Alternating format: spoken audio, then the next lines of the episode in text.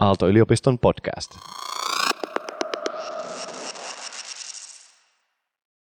Ootko sä Hanna Renval ikinä nähnyt oikeasti ihmisaivoja? Siis ihan niin kuin suoraan ilman mitään monitoreja. Olen nähnyt. Mä olen opiskellut lääkäriksi, niin mä olen nähnyt siellä montakin kertaa niin eläviä aivoja tuolla neurokirurgian yksikössä ja toki sitten myös patologian puolella, niin siellä patologian pöydällä olen nähnyt ja päässyt koskemaankin. Ainakin itsellä, kun mä en ole ikinä nähnyt, niin on jotenkin sillä että se voisi olla jotenkin mielenpainuva hetki nähdä.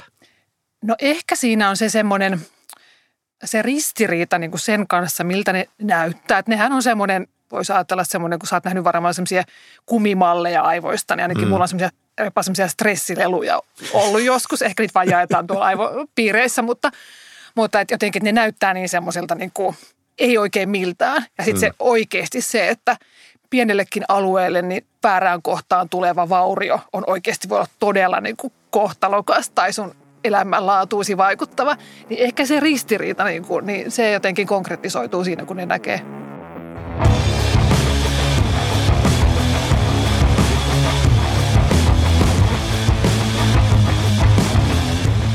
Täällä taas Kahvit näppiksellä podcast. Tervetuloa kausi kaksi ja uudet upeat akateemiset vieraat, joiden kanssa voimme ihmetellä, mitä teknologia voi opettaa meille maailmasta, ihmissuhteista ja itsestään. Mä oon Risto Sarvas, Aalto-yliopiston työelämäprofessori ja tämän podin juontaja ihmettelijä. Kakkoskauden ensimmäinen jakso menee heti kuulijoiden korvien väliin. Syvään päähän ja ihmisyyden elimelliseen ytimeen. Mun vieraana on aivotutkija ja translationaalisen aivokuvantamisen professori Hanna Renval, joka tutkii muun muassa muistisairauksia, lieviä aivovammoja ja aivoinfarktien vaikutusta puheen tuottoon. Tervetuloa Hanna. Kiitoksia, mukava olla täällä. Jos sallinet tämmöisen metaforan, että, että jos aivotutkimus on nyt niin kuin karttojen piirtämistä ja yritetään ymmärtää, että mitä kaikkea siellä onkaan, niin, niin kuin yhteenvetona, kuinka paljon me nyt tiedetään? Onko koko maapallo kartotettu ja nyt vaan pitäisi niin kuin ne rantaviivat mennä? Onko siellä vielä isoja valkoisia alueita? Mikä sun näkemys on, että kuinka hyvin me ymmärretään sitä pääkoppaa tai sitä aivoa? Äh, joo, nyt jos mä vastaan insinöörinä, niin mä sanoin, että voi, meillä on niin hirveästi näitä vielä kaikenlaista teknistäkin tässä välissä, että Just. näin ei millään voida vielä sanoa. Mutta sitten kun mä puhun mun neurologiminänä, ja. joka on kuitenkin nähnyt, miten paljon me voidaan jo sekä rakenteellisella että toiminnallisella kuvantamisella vaikuttaa potilaan hoitoon, arvioida sen hänen kuntoutumistaan ja miten paljon me oikeasti niin kuin jo terveestäkin aivoista ymmärretään. Että kyllähän mulla on jo aika hyvä käsitys, kun mä laitan koehenkilön sinne mittalaitteen alle, niin mulla on hirveän hyvä käsitys, että mitä mä niin oletan, että mä näen. Niin kyllähän me nyt aika paljon sitten jo ymmärretään. Mutta että aivotutkimushan on itse asiassa aika nuori tieteenala. Okay. Että siis ensimmäinen niin kuin toiminnallinen aivotutkimus on tehty 20-luvun lopulla. Saksalainen neurologi mittas yhdellä anturilla niin semmoisen, nimenomaan semmoista aivorytmiä – ja osoitti, että semmoinen 10 hertsin rytmi tuolta takaraivolta mm. oli tota, havainnoitavissa ja ja siitä on tultu tosi pitkälle, kun ajattelee, että nyt meillä on sitten se 306 magneettianturia mm. käytössä. Mutta mitä monimutkaisempiin kysymyksiin me mennään, niin ne on nimenomaan just niitä asioita, mitä me vähiten ymmärretään. Koska siellä myös sitten se, se yksilöllisyys iskee yeah. eniten.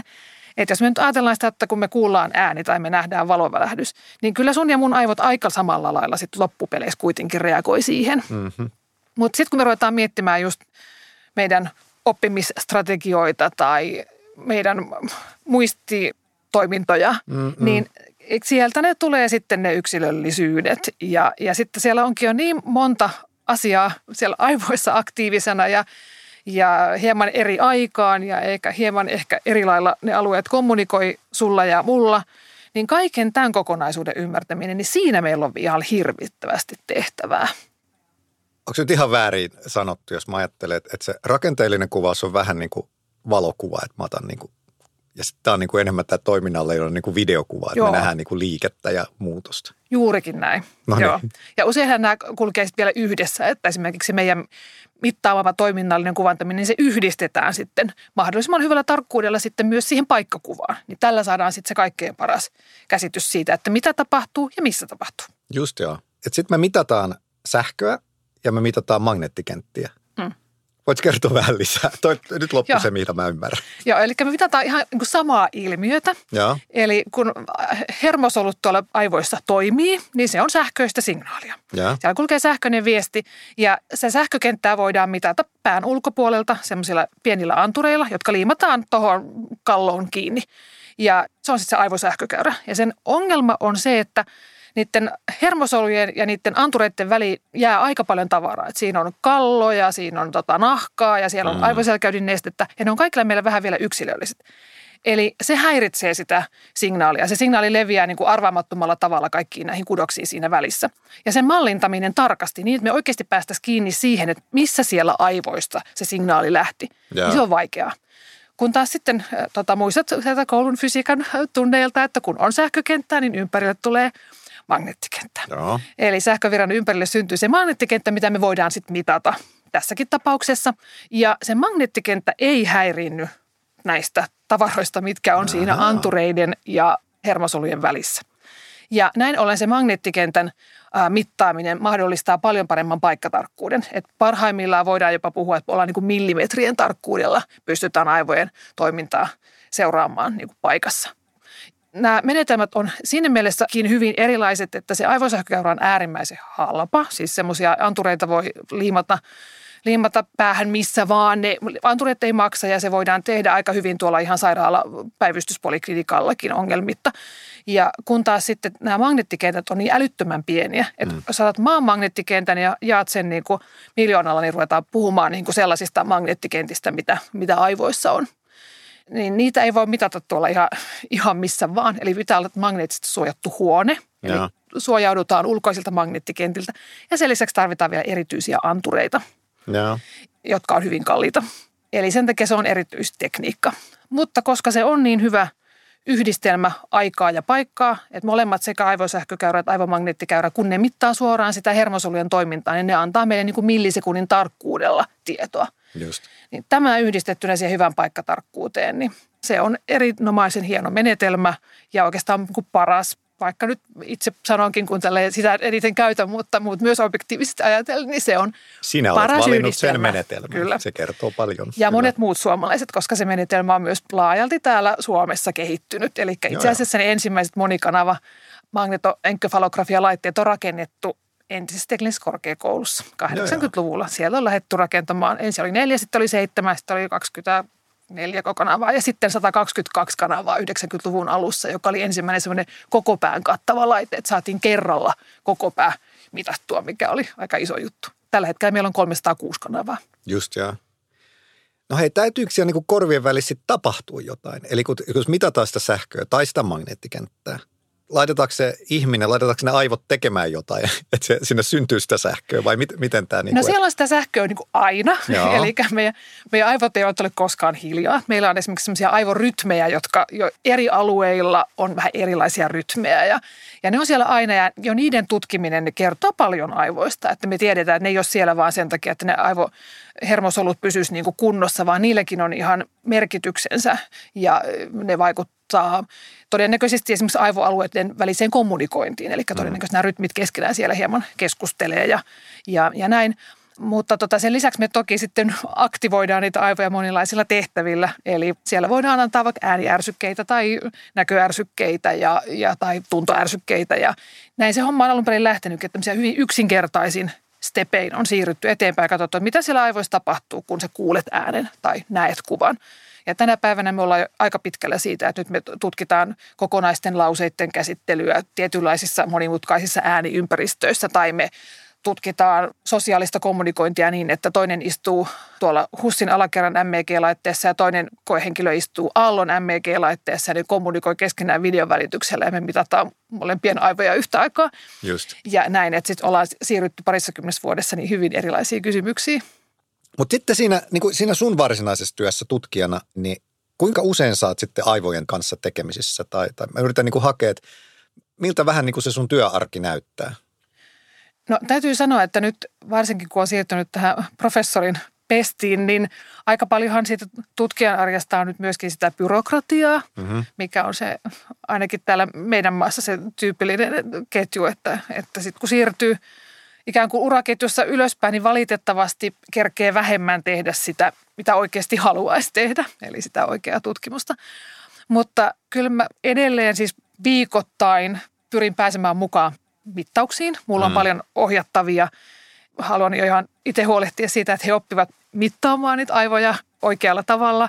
Ja toisaalta se on ihan älyttömän mielenkiintoista. Siis mä vieläkin, kun mä pääsen sinne MEG-huoneeseen ja sitten meillä on koehenkilö siellä antureitten alla ja sitten se kuuntelee vaikkapa ääniä, niin siis se on niin upeaa, että sä nähdä siinä monitorilla, kun 20 kuulun äänen jälkeen sä näet semmoisen kauniin kuulovasteen. Mm, Jotenkin mm. se on niin hämmentävää, että se, se ihminen istuu vaan semmoisen, että se kampaamon semmoisen niin kuin hiusten kuivailaitteen tyyppisen pömpelin alla. Se näyttää niin yksinkertaiselta.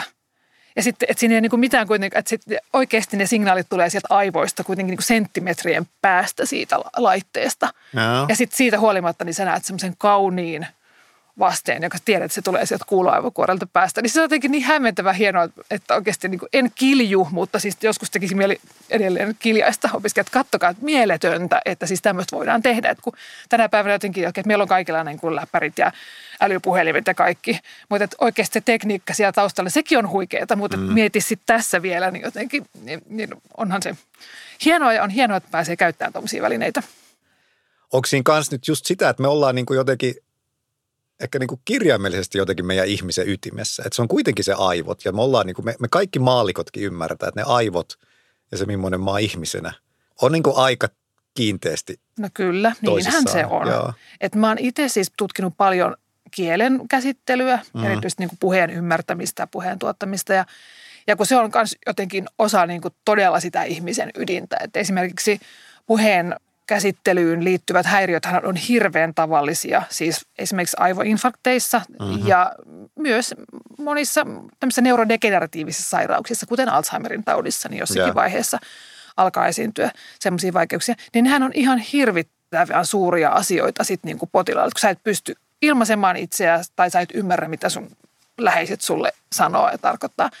Niin se on niin kuin todella, niin kuin, että ne on isoja asioita. Joo. Mun tekisi mieli sanoa, että mä olen oikeasti se niin olemassaolo ytimessä ja mm. just niin kuin, toi on niin kuin mun mielestä hyvä esimerkki just sille lähipiirille ja, ja muillekin ihmisille se, että jos se toinen ihminen ei voi ilmaista itseään, niin, niin. Mitä, muuta me ole, mitä muuta me ihmisenä olemme. Niinpä. Joo, kyllä.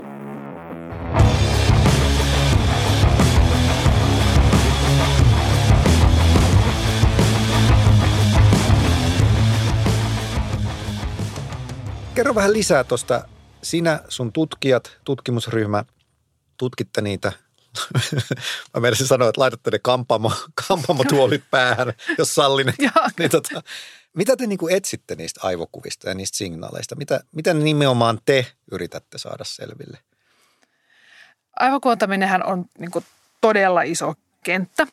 Et meidän tutkimusyksikössä tuolla HUSin alakerrassa, niin meillä keskitytään nimenomaan tämmöiseen niin kuin kliiniseen tutkimukseen ja diagnostiikkaan.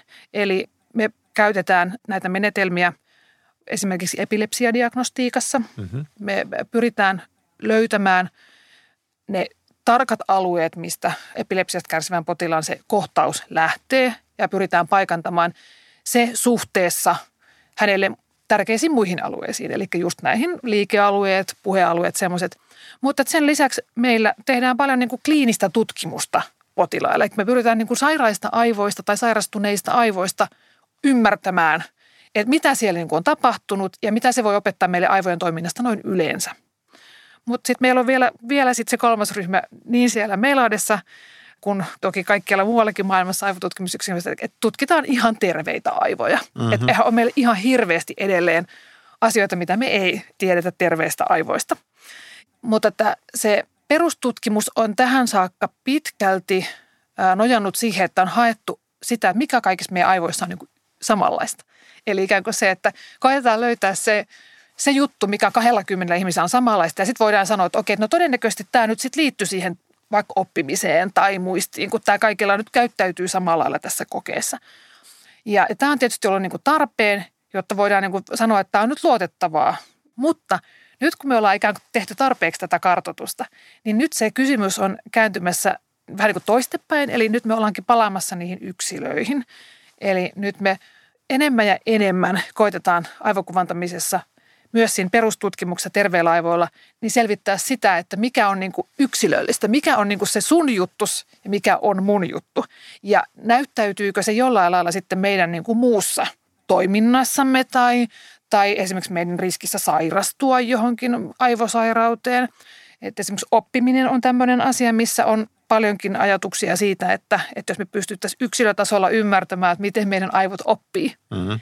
niin me voitaisiin ehkä hyödyntää sitä myös opetuksessa jonain päivänä. Ja nyt me esimerkiksi ollaan itse kiinnostuneita muistisairauksista, niin myös siellä haetaan nyt kovasti tästä aivotutkimuksesta sellaisia markkereita, joilla pystyttäisiin sitten ennustamaan ihan yksilötasolla, että onko tällä ihmisellä riski sairastua jatkossa esimerkiksi etenevään muistisairauteen, vaiko ei. Mm. Eli ollaan niin kuin kääntämässä sitä kelkkaa siihen, että koetaan ha- hakea, että mikä on yksilöllistä ja mikä siinä yksilöllisyydessä on ikään kuin normaalia ja mikä ehkä sitten on sellaista jo poikkeavaa. Mutta se on toki vaatinut sen, että me ollaan taas niin kuin ymmärretään niitä suuria ryhmiä. Me ymmärretään, mikä on ikään kuin se yleinen reaktiotapa aivoissa tietynlaisiin asioihin. Sitten voidaan lähteä katsomaan toiseen suuntaan.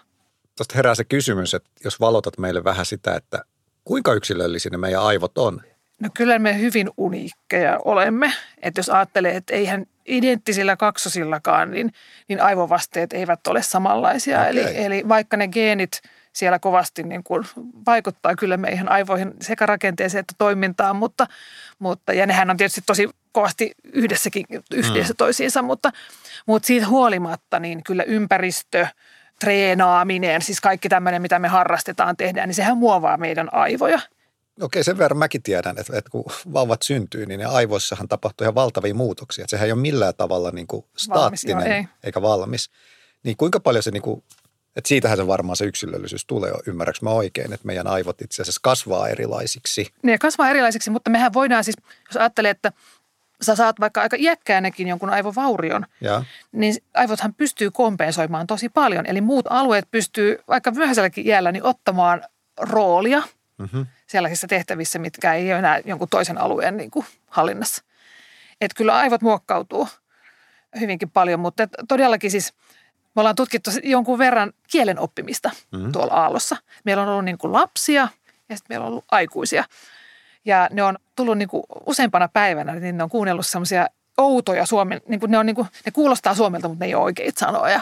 Ne on sieltä jostain Lönnruutin ajoilta siis semmoisia, että ne on ollut joskus käytössä, mutta kukaan ei ei tunnista niitä. Ja sitten korean sanoja, jotka kanssa on niin kuin ihan niin kuin koreaa meille. Okay. Ja, ja tota, sitten niitä kuunnellaan ja, ja tota, tietyllä lailla niin, että ihminen ei itse huomaakaan, että siellä itse asiassa toistuu osa niistä sanoista. Mm-hmm ja sitten seuraavana päivänä kuunnellaan taas. Niin sitten seuraavan päivän niistä vasteista me nähdään, että itse asiassa aivot ovat jo oppineet. Eli ne sanat, mitä sieltä on kuultu monta kertaa mm. edellisenä päivänä, niin niihin tulee erilainen vaste kuin ikään kuin samanlaisiin uusiin. Ja tämä prosessi on erilainen lapsilla – semmoisilla, jotka on niin kuin ikään kuin vasta oppineet kieltä käyttää. Nyt puhutaan siis sellaisista ekaluokkalaisista tai Just. näin, että he vasta ikään kuin se, se kielen käyttäminen, okei, että he on puhunut jo pitkään, mutta kielen käyttäminen on kuitenkin varsin vielä vaiheessa. Ja sitten verrataan siis aikuisiin, jotka nyt tämmöisiä, joilla ei enää siinä mielessä paljon muutosta tapahdu, niin ne on eri alueet, joissa tapahtuu tätä oppimista sen yön aikana. Oh, okay. Että siis että siinä on myös tämmöisiä, että ne aivot on niin kuin eri lailla muokkautuvat eri elämän vaiheissa.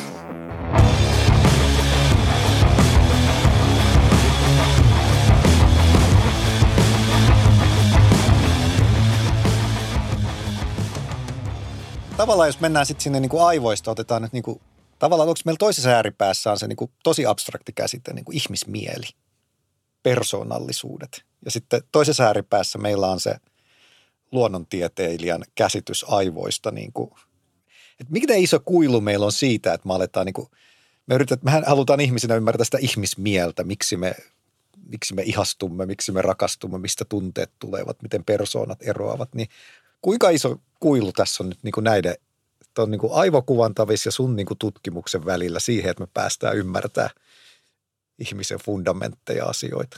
Nyt ollaan isojen kysymysten äärellä. Kyllä. No siis äh, kyllähän näitä aivokuvantamismenetelmiäkin oikeasti käytetään jo kysymään näitä isoja kysymyksiä. Ja kyllä väitetään, että se rakkauskin näkyy ja että se näkyy semmoisissa signaaleissa, mitkä on aivokuvantaenkin niin kuin mitattavissa. Mutta tokihan se ei ne aivot sitten kuitenkaan ihan yksinään ole, vaikka tässä on tullut ilmi, mm-hmm. että aivot on ehkä, ehkä se nyt se meidän ihmisyyden kannalta se merkittävin asia, niin, niin kyllä sitten meillä on kuitenkin tämä muukin ä, systeemi ja, ja hormonaalinen mm-hmm. ja, ja tämmöinen. Mutta siis ei, yllättävän hienoja kysymyksiä voidaan jo, voidaan jo siis no niin kuin lähestyä ja – niin, se on paljolti vielä sitten sitä perustutkimusta. Mm-hmm. Että se on sitä, että haetaan just sitä, mikä on ryhminä, ryhminä yhteistä. Mutta todellakin sielläkin sitten varmaan jonain päivänä niin voisi ajatella, että se mahdollistaa sitten parempia esimerkiksi eh, psykiatrisia hoitoja. Mm-hmm. Ajattelen, että jos me opitaan tota meidän tunneelämää ymmärtämään ja sen yksilöllisyyttä – niin, niin jopa sillä puolella niin voisi ajatella, että sellaisesta tiedosta voisi olla ihan yksilötasollakin sitten hyötyä. Että tämä ei ole pelkästään tämä tämmöinen neurologinen tai mm, neurokirurginen maailma, mitä, mitä aivotutkimuksessa lähestytään niin kuin kliinisellä puolella, vaan oikeasti siinä lähestytään myös sitten tätä ihmistä semmoisena toisenlaisena kokonaisuutena, mitä psykiatria sitten edustaa. No mitä sä uskallat arvata 20 vuotta tästä päivästä, niin mitä niistä aivokuvista nähdään? Nähdäänkö me siellä persoonallisuuksia? Voidaanko me käyttää, tuleeko siitä niin terapeuttien työkalu tai jotain muuta? No kyllä mä väitän, että 20 vuodessa ollaan jo aika pitkällä. Että en tiedä, missä ne isoimmat saannit nyt sitten on, että, mutta että se toi laskennallisuuden tuomat mahdollisuudet, erityisesti sitä kautta, että me voidaan tuoda siihen mukaan tämä muu tieto ihmisestä. Että mä luulen, että se, että me voidaan oikeasti ymmärtää siitä käyttäytymisestä ja näiden signaalien välisestä yhteydestä nyt niin paljon enemmän, niin, niin se on aikamoinen avainsana. Että sitten meillä on niin kuin mahdollisuuksia päästä ikään kuin sinne ytimeen. Onko nyt tilanne se, että itse asiassa pitäisi tulla uusia kysymyksiä, koska nyt on ne signaalit tarkkoja, meillä on tekoälyt. Lääkäreinä on ajatus, että on aika hyvin tunnet. Joo, onko nyt aika uusille kysymyksille, että mit, mitä lähdetään tutkimaan? Kyllä varmaan on aika uusille kysymyksille ja sitten tarvitaan sitä osaamista, että, että osataan sitten käyttää niitä olemassa olevia teknologioita ja. kysymään niitä kysymyksiä oikein. Just niin. Että sitten oikeasti se, mitä mitataan, niin että mitataan nyt sitä, mitä ajateltiinkin mitata. Mm. Ja se ei todellakaan ole aina ihan helppoa, että, että kun sä voit ajatella, että ihminen menee istuun sinne sen kampaamolaitteen alle ja sitten sille annetaan joku tehtävä, niin ei se välttämättä aina teekään nyt just sit sitä, mitä sä olit ajatellut sen tekevän. Eli, mm-hmm. eli, eli se, että sun pitää osata kysyä se kysymys niin, että sä oikeasti tiedät, että se sun tutkittavasi tekee, tekee sitä, mitä käskettiin, eikä, eikä tota, ajatukset harhaile. Niin. Mä voin kertoa esimerkin. Mä olin itse koehenkilönä aikanaan postdoc ohjaajallani ja se oli semmoinen joku, piti katsella tosi monimutkaisia geometrisia kuvioita. Mm. Ja sitten annettiin erityisesti ohjeeksi, että ei saa yrittää keksiä mitään niin kuin muististrategioita, kun siinä tuli sitten se tehtävä oli, että niitä kuvioita näytettiin vähän ajan päästä uudestaan. Mm-hmm. Ja sitten mhm. piti niin kuin sanoa, että oliko se sama kuvio vai eri, minkä oli nähnyt. Ne oli siis todella hankalia geometrisia okay. Kuvia. Ja tota, ohje oli, että et ei saa koittaa keksiä mitään muististrategioita, mutta mulla oli niin hirvittävä pärjäämisen tarve siinä testissä, että mä, että mä huijaan, että eihän sen voi tietää. Jos mä nyt pikkusen keksin jotain strategiaa, mä keksin aika nopeasti, että siitä yhdestä tietystä kulmasta, kun katsoo sitä kuvioa, niin pystyy muistamaan se aika hyvin. Niin me oltiin ehkä kokeen puolessa välissä, kun se seurasi online niitä mun vasteita, mm-hmm. niin se keskeytti sen ja se sanoi, että sulla on joku strategia, että sulla on ihan erinäköiset vasteet kuin kaikilla muilla – Jäit Jouduin kiinni. myöntämään, kyllä. Mutta on tärkeää tietää, mm. mitä ihminen tekee siellä pöntössä. Muuten, muuten sä mittaat ehkä ihan väärää asiaa. Kyllä, kyllä. Aivan. Joo.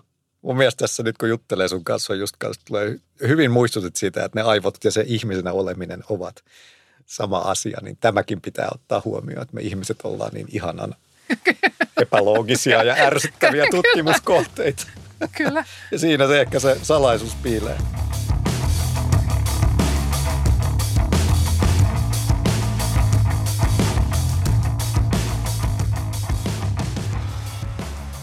Meillä on aina tässä lopussa tällainen niin sanotusti swipeauksen hengessä. Mä annan sulle jonkun teeman ja sitten kaksi vaihtoehtoa ja sun pitää valita jompi kumpi lonkalta. Oletko valmis? Joo.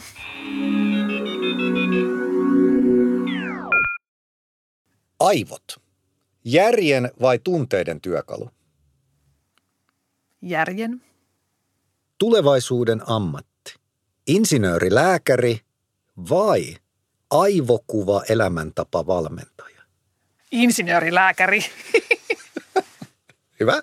Jatketaan. Oma vapaa-aika. Aivot narikkaan vai viiden tähden sudoku?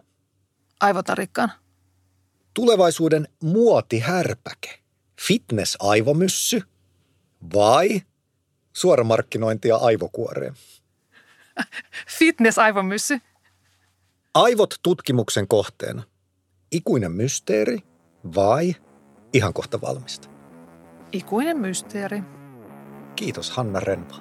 Kiitos.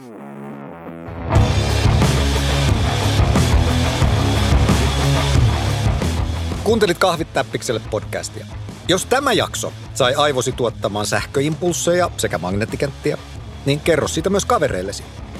Ja lisää impulsseja Orava häkkiisi, eli lisää jaksoja voit ladata Aallon verkkosivulta sekä podcast-palvelusta, kuten Apple Podcastista ja Spotifysta. Tämän sarjan on tuottanut Jaksomedia.